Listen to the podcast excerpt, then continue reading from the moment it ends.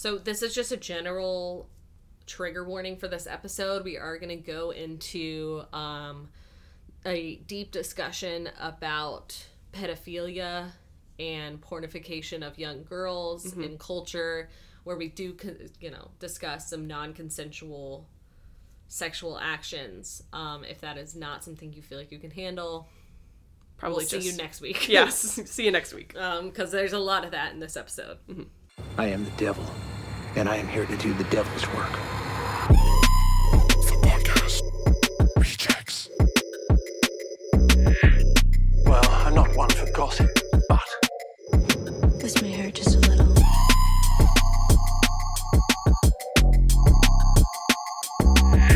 Whatever you do, don't fall asleep.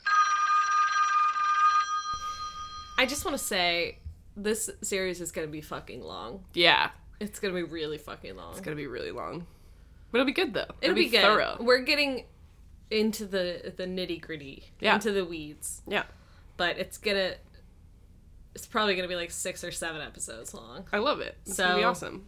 Last time we left off, she was just about to join Jive Records, which is mm-hmm. like the record label. She had left. Well, Mickey Mouse Club had been canceled. Mm-hmm. She was kind of just willy nilly doing stuff at home. Yeah.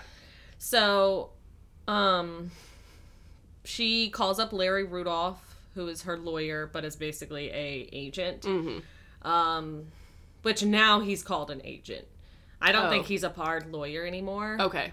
Um, but he was sort of this was like his first time being a manager, Mm-hmm. but he was still her manager up until like a couple months ago. So, Right. you know, Yeah. he's pretty heavily woven into this story. There he is. Yep, there's gonna be lots of meowing. Yeah. Of course. he's in a mood. So she asks him, you know, is there anything he can do to like help her? You know, she just wants to perform.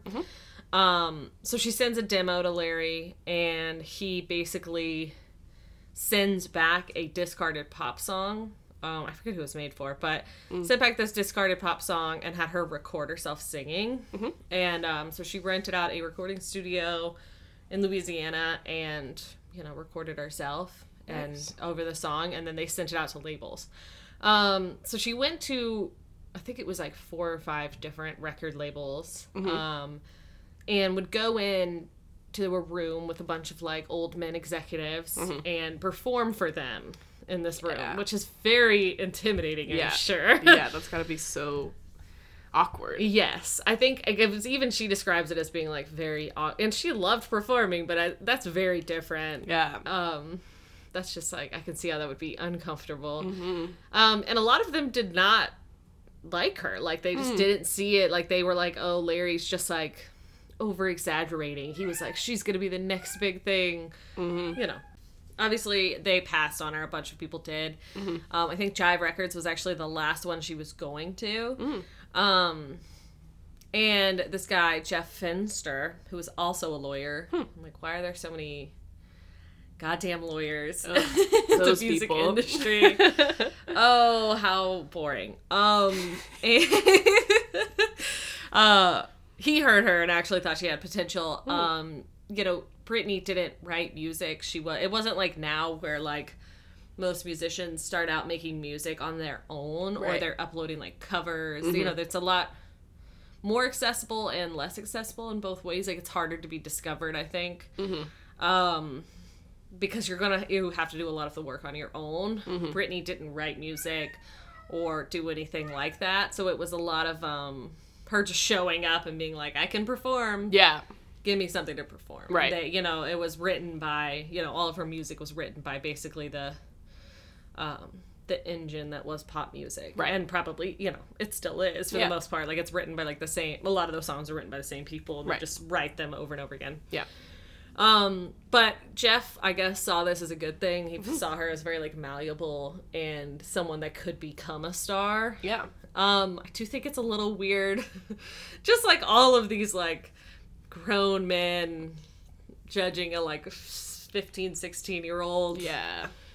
And they were like, a lot of them were like, well, she's cute, but like, I don't know if she has star power. And I'm like, ah, something about it. I just, yeah. I don't know. Yeah. Uh, it's a lot of grown men in this story. Yeah. Mostly grown men. Mm-hmm. Which is why there's a problem. Yeah. Um, so one of the men who rejected her, Michael Kaplan, um, you know, he says that he still doesn't regret passing on her. He's like, no, it was still the right decision. I'm actually going to read um, a quote from him. okay. I believe in artists. I believe in the art within music. Call me old fashioned, but I'm looking for a true talent and a hell of a voice. I'm not looking for someone I can reinvent in the age of celebutante. That seems to transcend the musical artiste. Jeff saw the same hand puppet that I did. He wanted to do something with it. I did not. Bottom line, in my opinion, it could have been any number of girls who stood in her shoes in the right place at the right time. Jesus. Yeah, that's what I thought. I was like, I can understand like the marketability, I guess. Yeah. Um, and obviously that's kind of the job of a record label. Yeah. Um, but it's weird to hear so many people, especially grown men, see her as like a figurehead in music. Mm-hmm. Yeah. Like, uh, you know, music royalty in a Yeah. way that's not an actual artist, despite the fact that she is like incredibly hardworking. And just because she doesn't write music doesn't Mm-hmm. Yeah. mean that she's not like an artist. Yeah, it's like, you know, um, seems like weirdly lazy and like maybe you're not good at your job if you can't take like someone with like incredible vocal range and like um you know the talent for dance and for vision and all these things and make them into a star it's like can you not do your job then because i'm like she has talent just because she didn't write her own music it's like i don't know maybe do your job for once and like find her some music to use and also like not seeing her as an artist. Yeah. Where I was like, she was like an, you know, remains to be an incredible dancer. yeah She was an incredibly hard worker. She was an insane singer. I mean, she had all of these talents. Mm-hmm. Yeah. And to look at this child and be like, that's not an artist. it's Uh, It's a, such a narrow view of art, Yeah. in my opinion. Um, and it, it kind of, I feel like, starts this tone and like general theme of how people saw Britney Spears, which Mm-hmm. was as like, you know, the star, the celebrity Britney Spears, but Mm-hmm. not as like a real person. And I think reducing her down to like a puppet who didn't have any artistic talent Mm-hmm. Yeah. and didn't have like I don't know. Yeah. What it takes was wasn't true because she's a you know Yeah. huge celebrity. She remains to be one of the most like searched people in like Yahoo and Google searches yeah for the last like twenty years. yeah I mean, she is an icon. Yeah, and how dismissive of other art forms to consider like the music, like writing music to be the end all be all. Exactly. I was like, performing is an art. Dancing is an art. Mm-hmm. Is an art, Most yeah. people consider that to be one of the standard arts. Yeah. And she has an incredible voice. The Yeah. the you know, she can produce great sounds, which is what you need for music. It's like the writing of music means nothing if you don't have someone to perform it and perform it well. and and she you know she's credited on a lot of her music later on and she would write essentially like poems or Mm-hmm. parts of poems and then work with the songwriters to integrate her own ideas Mm-hmm. So it's like just because she didn't have the ability to write songs or really the desire to write songs Mm-hmm. doesn't mean that she wasn't artistically talented Yeah. and you know emotionally and artistically invested in what she was putting out Yeah. because she was heavily involved in everything that she did. I mean, it, wasn't like she was just writing along. Like Yeah. when she worked with producers, I mean, she was right there with them, Mm-hmm. spitballing ideas, going back and forth. So it, it just is so dismissive. But I, it really stuck with me this description of her as a puppet Yeah. that I was like, how do you still not understand this years Yeah. later? Yeah. Like you're gonna pass on Britney Spears and then be wrong Yeah. about your And just like analysis of the situation. yeah, just like doubling down on how wrong you are. yeah, it's all it's embarrassing. It really is. Yeah. um. So obviously she gets picked up by Jive. Basically, is like thrown right into it. Mm-hmm. Um. So the first thing that they write is "Baby One More Time." That's Mm-hmm. her first song before they write the whole album. And you know they're really pushing for this song. They, Yeah. I think she goes. They like write the song, and before they've made the music video or it's been like officially released, she goes on a shopping mall tour Right. around America, Yeah. Mm-hmm. which you can see videos of there. It's just very funny, like her and like two guys dancing in like a shopping mall Yeah. before she was anything. Yeah. Um, yeah, they were really pushing this. They were marketing, I guess, this. So, Baby One More Time, obviously, the iconic video that it is. Yes. Yes. um, so this was recorded pretty early on. It was before the album was recorded, before it was even going to come out. This was definitely like the definition of releasing a single. Yes. Baby One More Time. yeah. Um, it was direct, uh, directed by Nigel Dick, who Mm-hmm. has directed like 500 music videos. Wow. In his career, um, he honestly he seems like a good dude. He directed several, like basically her music videos up until. Oops, I did it again. That was Mm-hmm. the last one he directed because in that one she wanted to wear essentially lingerie, Mm-hmm. and he was like, "It's not gonna look good. Like you want to. That's just not the Yeah. right move." But he thinks that's why he was never invited back because he was telling him, you know, nineteen year old not to wear something, and she was probably like not working with him again. Yeah. Yeah. Yeah.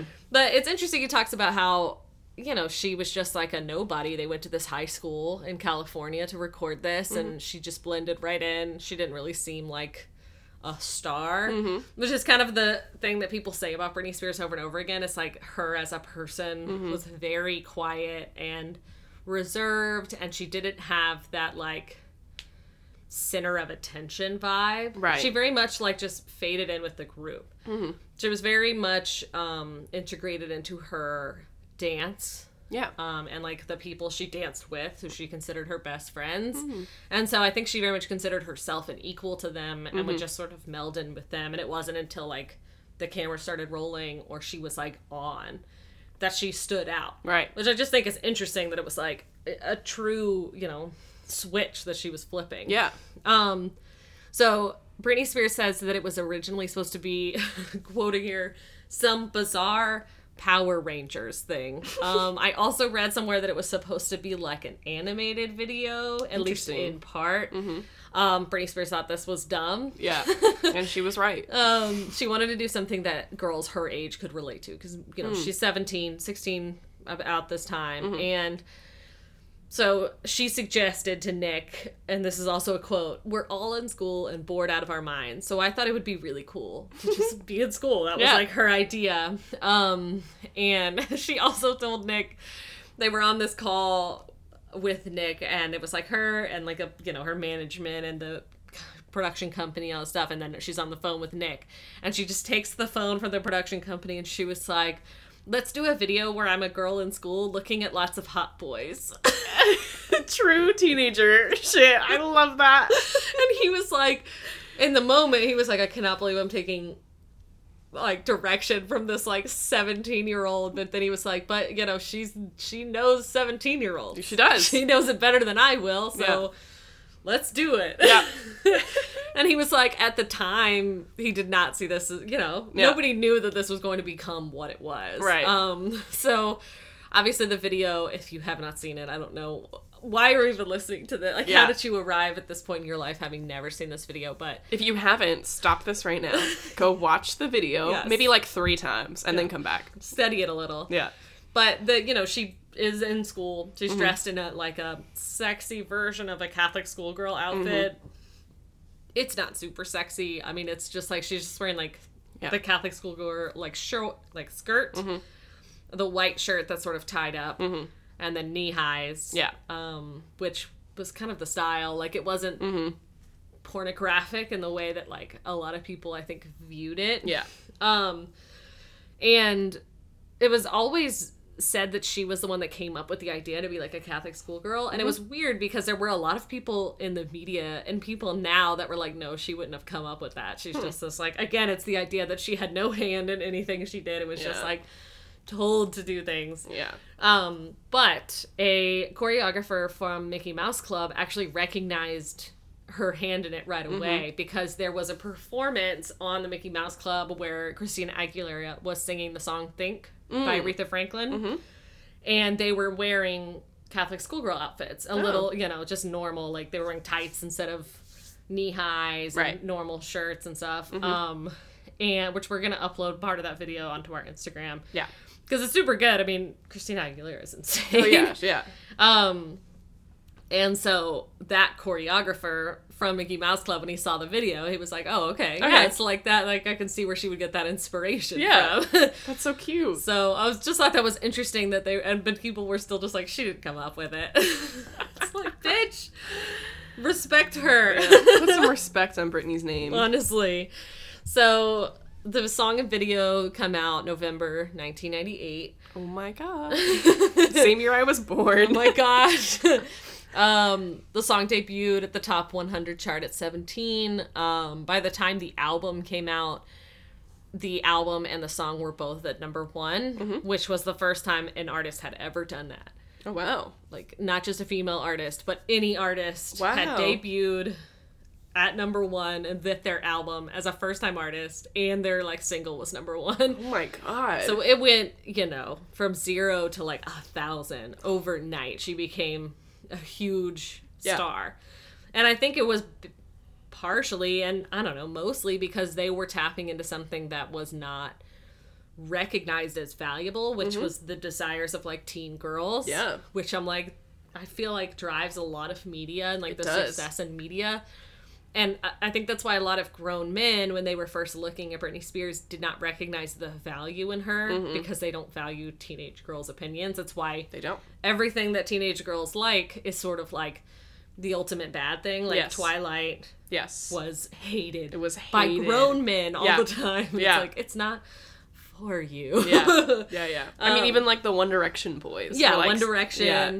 Is considered like silly and dumb. Yeah, so stupid. Yeah, astrology now Yeah. is like you know constantly shit on by men. Yeah. you know because teenage girls enjoy it. Right. Yeah. So anything that is enjoyed that's why I'm so protective of like Twilight and stuff. Mm-hmm. Is because I'm like, um, if teenage girls like it, they deserve to like things without it being criticized by adults. Yes. Um yeah. Mm-hmm. and they loved Britney Spears. I mean, she was what all of these girls wanted to be. Yeah. I think she was like confident, but she was also very relatable Mm-hmm. and very adorable like in all of her interviews because she was awkward. She Yeah. was like she obviously had that star power which she was like basically acting. Yes. She saw all of this as acting including just being on a stage. So Yeah. her, you know, one-on-one, she's just kind of down to earth and kind of goofy and Mm-hmm. Yeah. just a fun girl.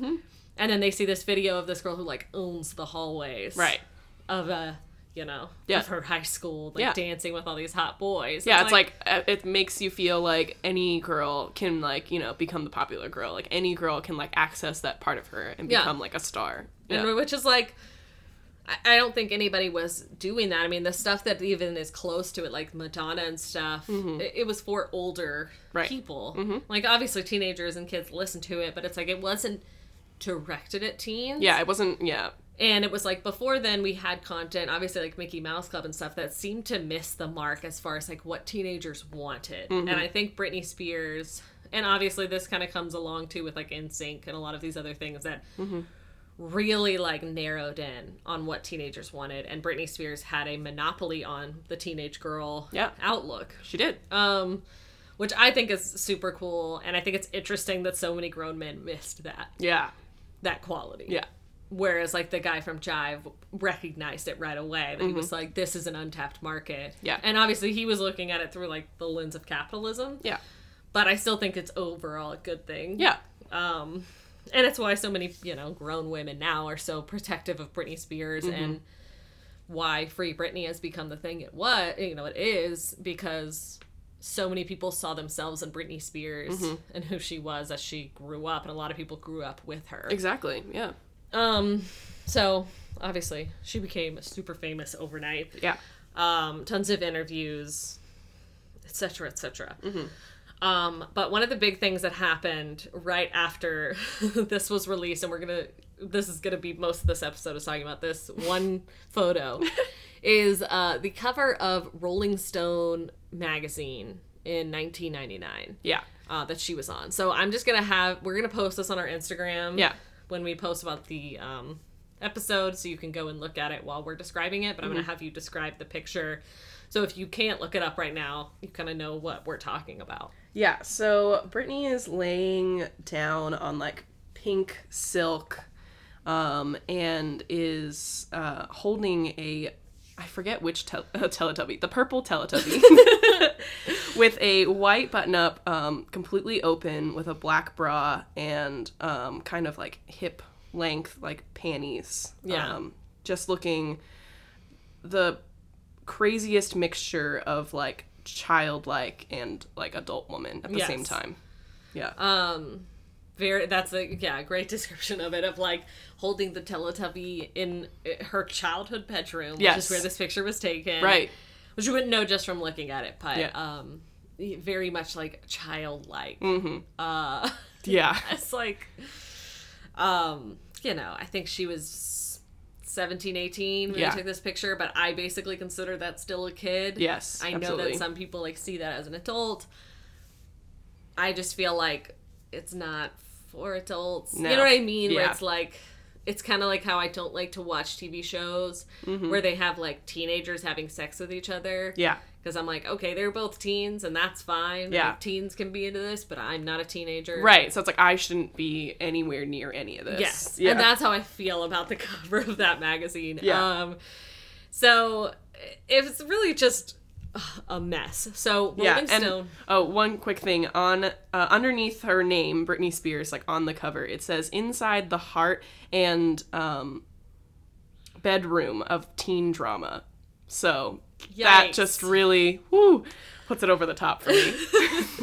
It was like crazy. You know, people who were big Rolling Stone fans were like appalled. They were like, "How dare you put this like dumb teenage girl on the cover?" Which it was like Rolling Stone has always sort of been cutting edge, just sort of like at the forefront of Yeah. Mm-hmm. entertainment, anyways. So that was just dumb. Um, but they, so in the article, they talk about the song, you know, like "Hit Me, Baby, One More Time," Mm-hmm. Which they call being sexual because of its "spank me" subtext. Which what? maybe I'm just dumb, yeah. which it could easily be it. But I never got that from the song, No. even listening as an adult, because I thought of like when you listen to the lyrics, it seems more like a like hit me up, Yeah. like hit me baby one more time. I've never considered that spanking. Yeah, and it's very weird to call it Spank Me subtext when you have to take that title very literally and like explicitly to get that kind of Yeah, it's like Thing. that's not what subtext Yeah, is. I'm like that's what?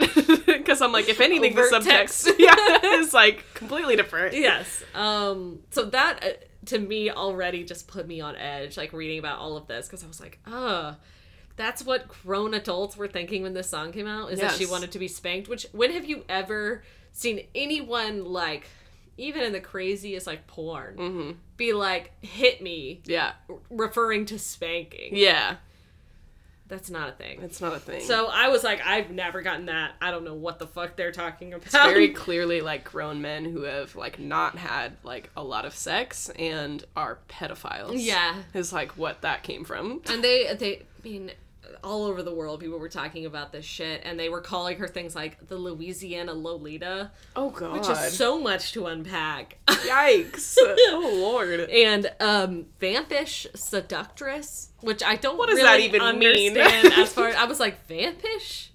Like what is that term mean? I was like, how? In what way is that? Oh man, now I'm just like imagining like when an artist has to like vamp on stage to like, you know, keep the the beat going until they can like jump into the next thing. And so she's just like, wait, wait, wait. and now seduce. It's just like very odd. I mean, uh, it's crazy. um, and in this book that I, you know, I'm getting a lot of this information from, he has this one phrase, this one sentence that really stuck with me, which was, you know, obviously her song blew up even more following this photo shoot. Mm-hmm. Of course. and it was great for the produ- you know the Mm-hmm. the company because they were making tons of sales Yes, and yeah. everything. Um, and he says everyone was a winner, including Britney Spears, the performer, if not necessarily Britney Spears, the humble teenager from Kentwood, hmm. which I think is really relevant because. Yeah. it was like other people sort of taking the reins and the control of like who Britney was on the outside. Mm-hmm. That wasn't necessarily who she was as a person. Right. Her image blew up Yeah. when this happened. and it was like, her. she was still, you know, a kid. Yeah. and didn't really know herself yet. Who does when you're Right. like 18? Um, and then was seen by the world as, you know, this like sexy jailbait Yeah. kid. Yeah. You know, it's it was just like the first split between those two things Mm-hmm. of like her public persona and her as a person, which Right. were very different. And I think that's, you know, we'll get into it as we go along in this series, but I really think that that is the core of why she ended up in a conservatorship mm-hmm. is because of the way the media and the world saw her as the performer Mm-hmm. and the cracks that showed when sh the real person started to come out Right. and people were you know horrified to see that Yeah. because they didn't know who she was Right. um so she was kind of like bewildered by the reaction that she she saw from people because Right. to her it was performing Yeah. she was like it's not real like she Yeah. was like acting when they were taking these photos she did not see it as her being like This is me, Yeah. you know, exposing myself to the world. Right. It's just like a, you know, a character she put on. Right. She was playing a part. Um, she also considered the response to these photos demeaning and degrading because the media was only focused on the sexual connotations and not her talent, Yeah. uh, which she's absolutely right. I mean, that again, I was like, I think teenage girls saw her for what she was, which was like super talented, and they enjoyed her music. And the rest of the world, but specifically grown men, which Yeah. is sort of the writing on the wall of this story, Yeah. that when I say adults, I mostly mean grown men. Yeah. Yeah. you know, saw her as just this like sexual person. Um, in an interview uh, a year later, she said it was about being in a magazine and playing a part. It's like on TV, if you see Jennifer Love Hewitt or Sarah Michelle Gellar kill someone, do you think that means they go out and do that? Of course not. Yeah. Honestly, yeah. It makes me think of um, which we'll, I'll upload this clip if I can find it again.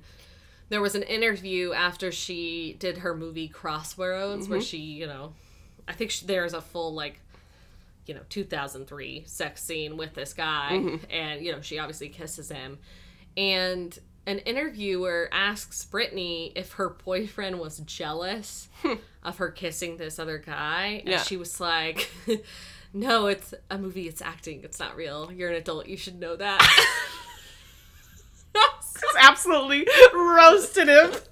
it was a woman who asked that, oh and I Oh was, she was like, "You should know that." Because I was like, I'm sure she was tired of hearing that shit for Yeah. years, where she was like, "It's not real. It's not real. It's performing." Yeah. What do you guys think performing is? Yeah. That's so that's so funny. um just crazy so you know photo shoot was like shot in her childhood bedroom um they shot a bunch of photos all over her house but when it came to her bedroom her bedroom is very small you should be able to see pictures of it from our last week's Yes. post um he- the photographer just shut out everybody including her parents and the management Oh wow. so Larry was not in there. Yeah. Nobody. Um, and so it was just her, like in this room, partially naked, with a grown man taking her photo. Yeah. A little weird to Yeah. me. Very strange. um, there also was no photo approval by her management, which is Hmm. typically how things would go if you were managed by like they would have Yeah, final say. Yeah. Uh, but Larry was kind of new to the managing business. Right, right. Mm-hmm. So he was also very green and didn't really. Nobody knew what to do. right. Yeah. Yeah. Yeah. Um, the media speculation that came after this is insane. I bet. um, there were people who were saying that she had gotten breast implants, some of which were who worked with her. They didn't say who. They were all anonymous on Mickey Mouse Club, saying that she had gotten breast implants because she used to be so flat chested. And now she suddenly had boobs, and it's like she was. um, she was like twelve. yeah, She was a child. she was an actual child. Yeah, and now she's like- pubescent yeah, 17, 18, You know when people go through puberty. yeah. That's so weird. It's just like okay and then but then they were like but she also the boobs were too big and restrictive during her dance routine so then she got her breast implants reduced which is not something you can do No. um but that is what people thought she was like what is wrong with you Oh my lord. um yeah she thought it was publicly she said it was really dumb that people thought that. She was like, People just be like you?" saying words because i have them. honestly. So I wanted to include here um, this quote from the French philosopher and novelist Simone de Beauvoir. Mm-hmm. The young girl's purity allows hope for every kind of license, and no one knows what perversities are concealed in her innocence. Neither child nor adult. The virgin, which she's referring to like the archetypal mm-hmm. virgin, mm-hmm. is one of the privileged exponents of mystery. On the other hand, the figure of a prostitute gives scope to the grand play of vices and virtues. She belongs to no man, but lives off such commerce. So I just felt like this was really, I- don't know, very relevant. There was so much speculation and purity culture that ran through who she was. yeah. Um, as men wanted to see her as like that virginal archetype Yeah. of like the ultimate show of innocence Yeah. um, this was even more relevant when there was a grown man who was a businessman mm-hmm. who called Jive Records and offered $10 million to take Britney's virginity. What? Uh, yeah. And she said he was gross and needed to take a cold shower, which Yeah. is very kind of a response. The most kind response I think you could have to that. Um, um I think she's justified in murder. yeah. I'm like, that is so disgusting. Yeah. He needs to be investigated. Yeah, he definitely needs to put like on a watch list. Holy moly. That's insane. Um, and like everybody wanted to know, and she publicly told people that she was like waiting till marriage, which I'm sure she was encouraged to do by her management. Um, we'll get into this in the next episode. These are kind of running at the same time, like congruent to each other. But she was dating Justin Timberlake kind of around this time. Right. She started her relationship with him. Right. Uh, but most of the public didn't know yet because they were encouraged to keep it under wraps. Yeah. Um, it was weird. Her mom wrote a book, her second book, much later, uh, and said that Britney lost her virginity when she was 14, which is very weird to me because I'm like, why does her mom know that? And Yeah. why does her mom, Feel the need to share it. yeah, Yeah. in a book? Yeah. I was like, that's not really anyone's business It's not. whether or not it's true because Yeah. it's like especially if she was 14 like Yeah. that underage like let her Yeah. have her thing Yeah. What? Okay. um i was like that doesn't need to be it doesn't need to be shared no. um while i was doing the research for this uh i read an article by refinery 29 which talks about britney and purity culture and it also talks about christina aguilera who was also heavily you know, covered in this purity culture as they Right. came to fame around the same time. So I'm going to read a couple of paragraphs from this article. Um, so it says purity and virginity are all purity and virginity have always been something that's been intermingled with women in the spotlight, but especially in the 90s because there was such a push to reinforce it as something of a backlash to the 80s when we had Madonna singing like a virgin. Dr. Drenton explains the idea was let's get control of these women again and get them to literally sign pledges for abstinence. And that affected the pop stars that came to be. The public did not think that Spears lost her virginity in the right way versus others. So this was following uh, either her or Justin Timberlake talking about the fact that they had had sex. Justin Timberlake did it on like a um, radio show when the guy literally asked, "Did you fuck her?" And he said, "Yeah, I did," which is like, ugh. Yikes. Um, so the public did not think that Spears lost her virginity in the right way versus others. So she couldn't remain this consummate virgin versus a lot of other stars like uh, Jessica Simpson, who at the time had like gotten married. So Right. she was like going the right path. Um, so that idea of competition is also colliding with the fans turning on Britney Spears and sort of being let down, saying, "No, the bargain we had with you was that you would entertain us in a way that we wanted to be entertained culturally. And that means I want to invest in this relationship, romantic relationship that you have, and we want you to behave in a certain way. Wow. Um, you know, people felt entitled to Britney's life since the beginning. since the beginning. And purity Yeah. culture, I mean, it just. It's so damaging. Yeah. It it's just doesn't do anything for anyone. Because it's just like not anyone's business. It really isn't. Um, and so uh, this article continues. Selling Britney as a virgin also made her a non participant in the sexual pleasure that was clearly a part of her appeal. From the very beginning of her career, she lacked agency. In a sense, in a sense, her lack of agency was exactly what was being peddled. She was a post-feminist, an anti-feminist, conservative product. She was a reversal of so many of the gains women have made. And it was when Britney reclaimed her agency that her image began to crack. I think this is partially true. Um, definitely the like conservative product idea. Yeah. But I think it's an oversimplification. So let's get into this next section, which really doesn't have much to do with, you know, Britney exactly, but it is related. Yeah. Which is the over sexualization of young girls. Mm-hmm. So I think that the idea that she was a conservative pro like you know product mm-hmm. as far as being this virgin mm-hmm. is an oversimplification because she also needed to be seen as like the ultimate like sex kitten character. Yeah. So it was both virgin and, you know, pornification of Yeah. Britney as a person. And those things are tied together in pedophilia. They are. And like men wanting virgins. Yeah. That's, you know, Yeah. what they're looking for. Um, yikes.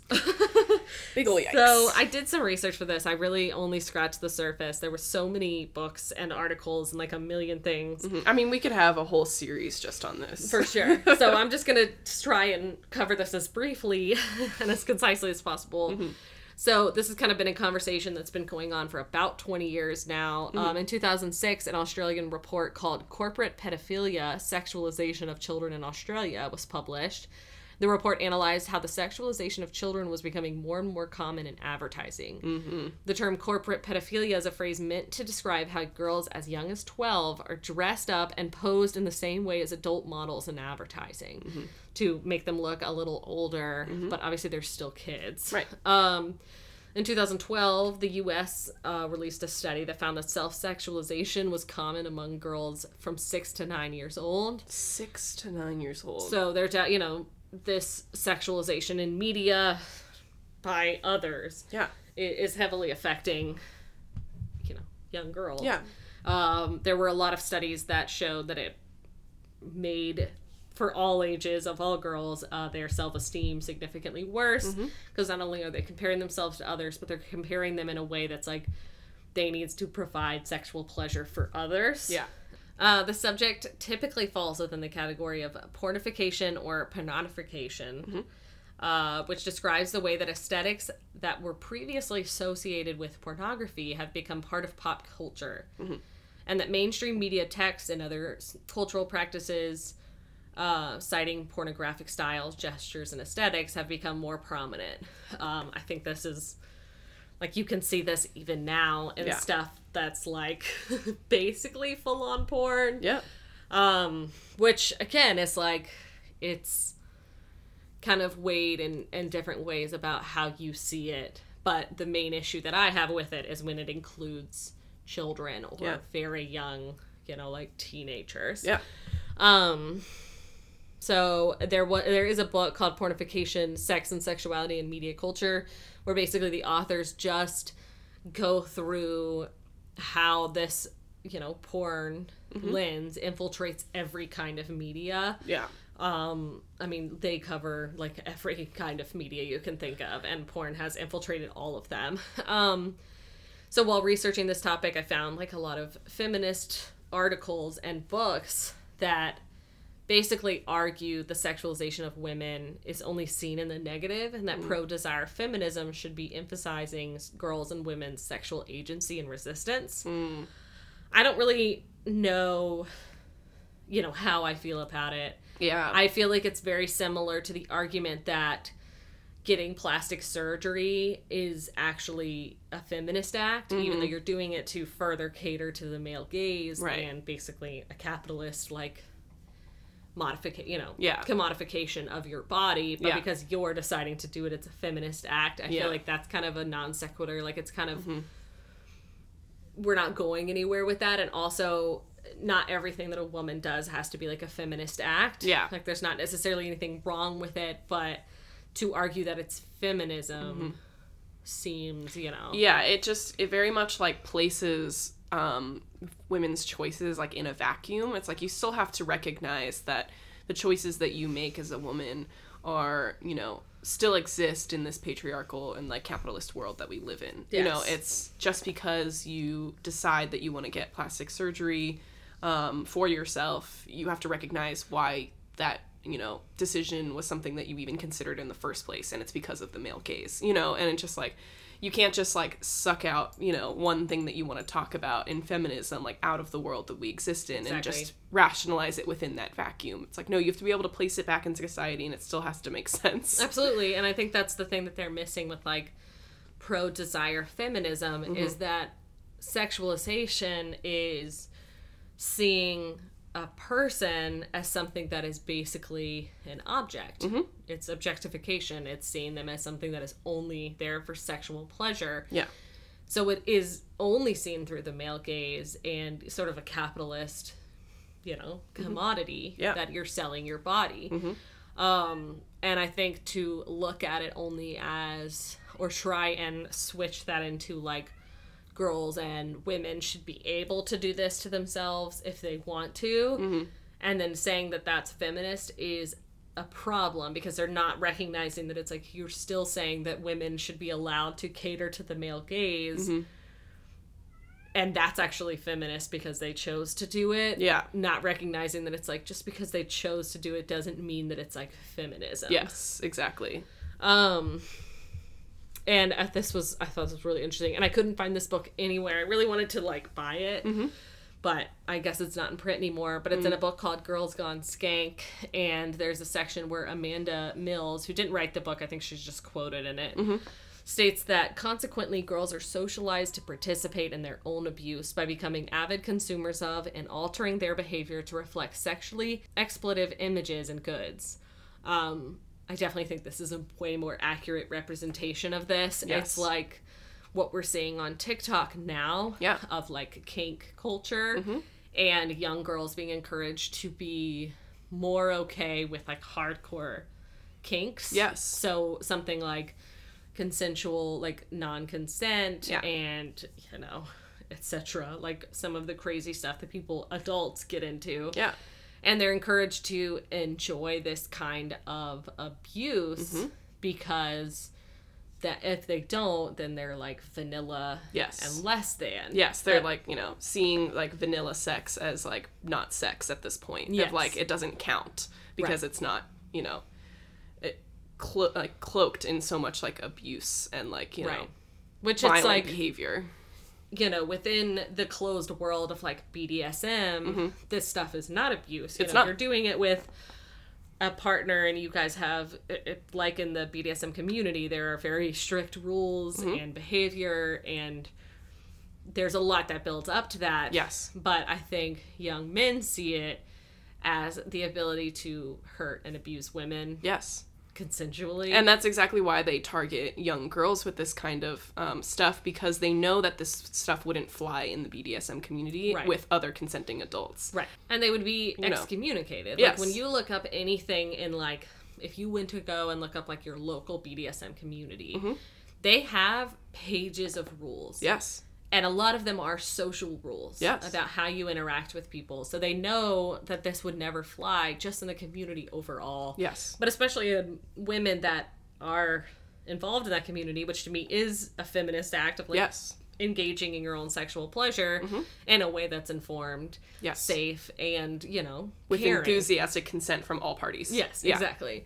But I think we're seeing, you know, that's just like a whole nother level of pornification. Obviously, like torture porn is becoming more and more common, and Mm-hmm. Yeah. I think we're seeing that folded into the sexual ideology of teenagers now Mm-hmm. and that's why we see the stuff where they're like being vanilla is bad or Mm-hmm. Yeah. embarrassing you know it's accelerating in a way that i feel like even people in t- 2006 could not understand Yeah. but i mean that's again this is a much bigger conversation Mm-hmm. um but i think like when you think about how much of porn now is uh non-consensual Yes. basically or they're playing like it's non-consensual but it is for people to enjoy essentially rape Yes. um, and how that is bleeding into the rest of media and culture as Yeah. becoming like a normal thing whereas BDSM does not push for that No. BDSM is like the opposite of a cult where they're like Yeah. you have to be sober Yeah. and like meet all of these expectations before you're even allowed to play like Yeah. we're not trying to get you in here so going back to Britney, you know, kind of tying this all back, I think the main thing that I want people to take away from it is that all of these elements were folded in to Britney's story. Mm-hmm. And while pornification has existed for forever, Forever. um, I think it started to get a lot worse in the late 90s as the internet spread and became more and more accessible. Um, and that is heavily tied into the story of Britney Spears and the fact that she, as an artist, you know, never belonged fully to herself, at least in the viewpoints of others. You know, she belonged to the public Yeah. and needed to meet impossible expectations that were pulling her in like several different directions and a lot of these very broad social issues you know played a part and had a hand in it that nobody really had full control over Yes. Yeah. um so after this album came out and around when the second album came out which is the oops i did it again titled album you know obviously the money was rolling in from selling copies of her you know songs and albums Yeah. and getting a lot of the money came from brand deals Mm-hmm. like she had one with like sunglass hut you know and she was getting millions of dollars suddenly after being broke their Yeah. family was bankrupt Yeah. i mean they were in so much debt so one of the first things that she really wanted to do was buy a house for her mom Aw. but this was like a ton of money that I don't think anyone could uh, really handle. No, yeah. but especially someone that's like doesn't do finance. Yeah, doesn't do finance and grew up like sometimes not having food in the fridge. Yeah. Like, how do you handle that kind of I was money? like, how do you have the financial literacy to handle that? I Yeah. wouldn't be able to handle that. no, I'm kidding. Yeah, Um, so she basically hires her uncle, Reggie Covington, who was a small town banking exec in Kentwood,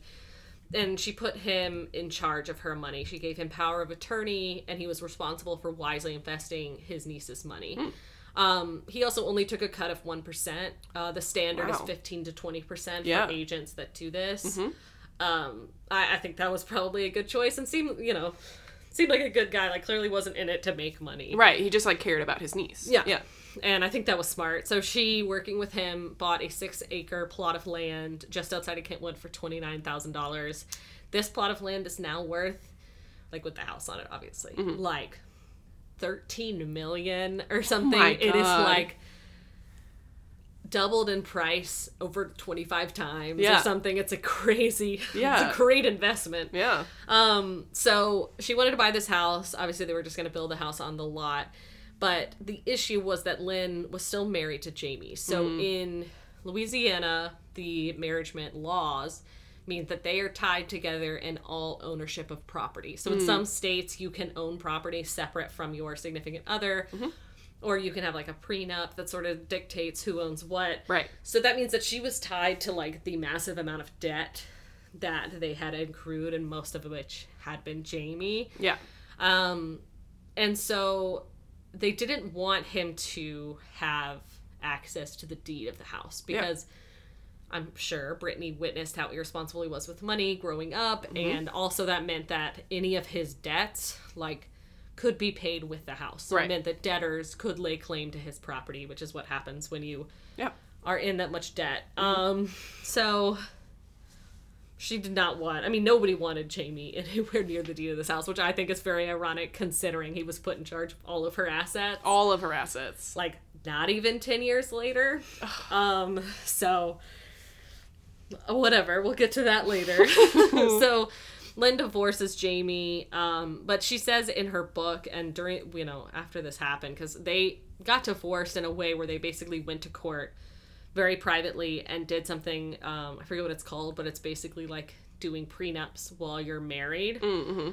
and then getting a divorce based on those prenups Right. which basically said that jamie was responsible for all debts Mm-hmm. that the couple had Um, so she says that this was because she was finally emotionally ready and not because of like the money. And I, I feel like maybe she was pressured into saying this because I think the truth is probably a lot more complicated as it Yeah. is with everything. Yeah. Um, it's that this woman was in an abusive, codependent relationship.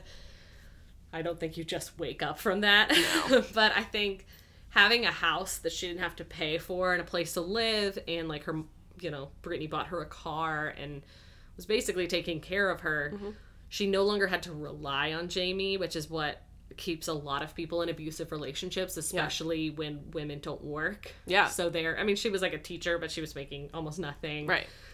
So I think, you know, she finally had a reliable way to survive without Jamie, Mm-hmm. and that probably made it a lot easier. And I think Britney probably pushed her to divorce her her father. So Yeah, absolutely. um they did finally get a divorce. I think it was like 2003 when it happened. Maybe a little bit before then, but um they got divorced. She bought this house for her mom with a new Cadillac. And um it wasn't all bad for Jamie. Uh Britney paid off all of his debts Of course she did. and he got to keep their childhood home. Mm-hmm. So, you know, I guess everybody wins For now. for now. um, so I just thought that was interesting. Um, so then In the Zone is released, which is easily one of her most iconic albums. Oh, yeah, This is easily. the album that Toxic is from, which some context, she referred to dancing and like being in the studio practicing as being in the zone. So that's why it was titled In the Zone. It was because it was like her thing to say so that. cute. Um, and before they came out, there was like talk in the media. I mean, all over the place of people saying that Britney Spears didn't have the staying power to be a real star. Okay. yeah, I was like, again, uh, it's probably because mostly teenage girls liked her, but it was like, Yeah. are you serious? like, People who are wrong are always them. so loud. honestly. It's like it's like people that used to say this is a tangent. They used to say that Rihanna was gonna be a one hit wonder after her first song. right. I was like, anyways. Anyways. Um, so during this time, she also they hire Wade Robson Mm-hmm. as her um, choreographer. Um, if you're not familiar with this guy, he has been dancing since he was like a kid. He became a choreographer and a dance teacher when he was 10 years old. Mm-hmm. Um, he was also known because he was sponsored by Michael Jackson to come over from Australia and like lived with him at the Neverland Mansion. Yeah. I was involved in like the criminal proceedings. yes. Um, so she, you know, he was like her choreographer and coach, and I think close friend. And we'll kind of, he kind of is involved in the story later on. We'll get into that more in the next episode. Um, and then following this, when they're going on tour, they're either practicing, you know, she's in the studio constantly learning all of her choreography, or she's touring. And so her mom quits her job to basically travel around with Britney to be the mom on tour. Um, which I think was good. I mean, Britney was like very attached to her mom. They were very, very close. Yeah. And we'll talk about this more too in the next episode, but I think Britney was exceptionally lonely. So I think having her mom with her was very helpful. Yeah. Um, and Lynn quit her job. She was teach she was like teaching preschool. Um, so she quit her job and started running Britney's official website, and she was making way more money doing that. Of course she was. yeah, which I don't think is a bad. I don't want that to be like considered a bad thing, but I Right. do think people should come away thinking about how many people, full grown adults, were relying on Britney Yes. for their careers. Yeah. I mean, they were relying on her talent and her exceptionally hard work to survive. Yeah. It's like she was, you know, doing all this work so that like, you know, hundreds upon people had livelihoods that wouldn't probably wouldn't be able to be anywhere nearly as successful without her. Exactly. Um, and so I feel like that's really relevant, and we'll we'll get into that more in the next episode when we talk about her mental health. But it was very much in their best interest not to encourage Britney to take breaks Yeah. because they were like making money. They Yeah. were making insane amounts of money. Her group of people that they called themselves Team Britney was like five vans full of people, like buses full of people Yeah. to every single show. Yeah. So I mean, a lot of a lot of adults relying on her, including her mom. Right. Um, but I don't. Again, I'm like, it's not necessarily a bad thing that her mom was doing that, was relying on her, but I do think that it's relevant as Yeah. we get into this later, like you know that that kind of responsibility. For It's a lot of pressure. Such a young person, Yeah.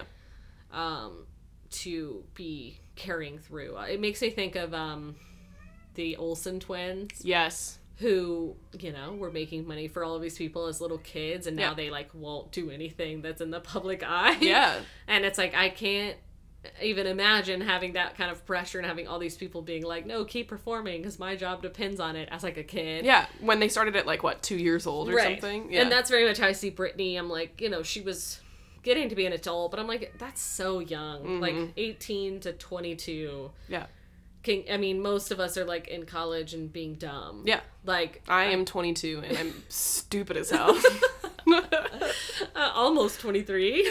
Almost. um, you know, it's I just can't imagine that kind of pressure and Oh, then no. not not only that, but you're also in the public eye and the world is expecting so much from you. Yeah.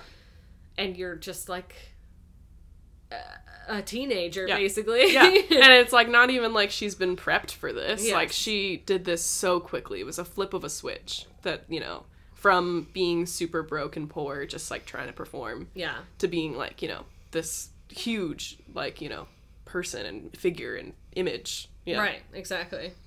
So that's kind of a weird stopping point, but we're gonna get really into it next episode. Yeah. With her romantic life. We're gonna talk about Justin Timberlake, who, like I said, kind of that story runs congruent to this one. Mm-hmm. Um, so we're kind of gonna go back and start that over again. And we're gonna talk about her insane schedule while she was touring, and then really get into like her mental health Yeah. and um, a lot of those more Britney's private life. Yes. Um, so check back in next Wednesday for Yeah. that mess.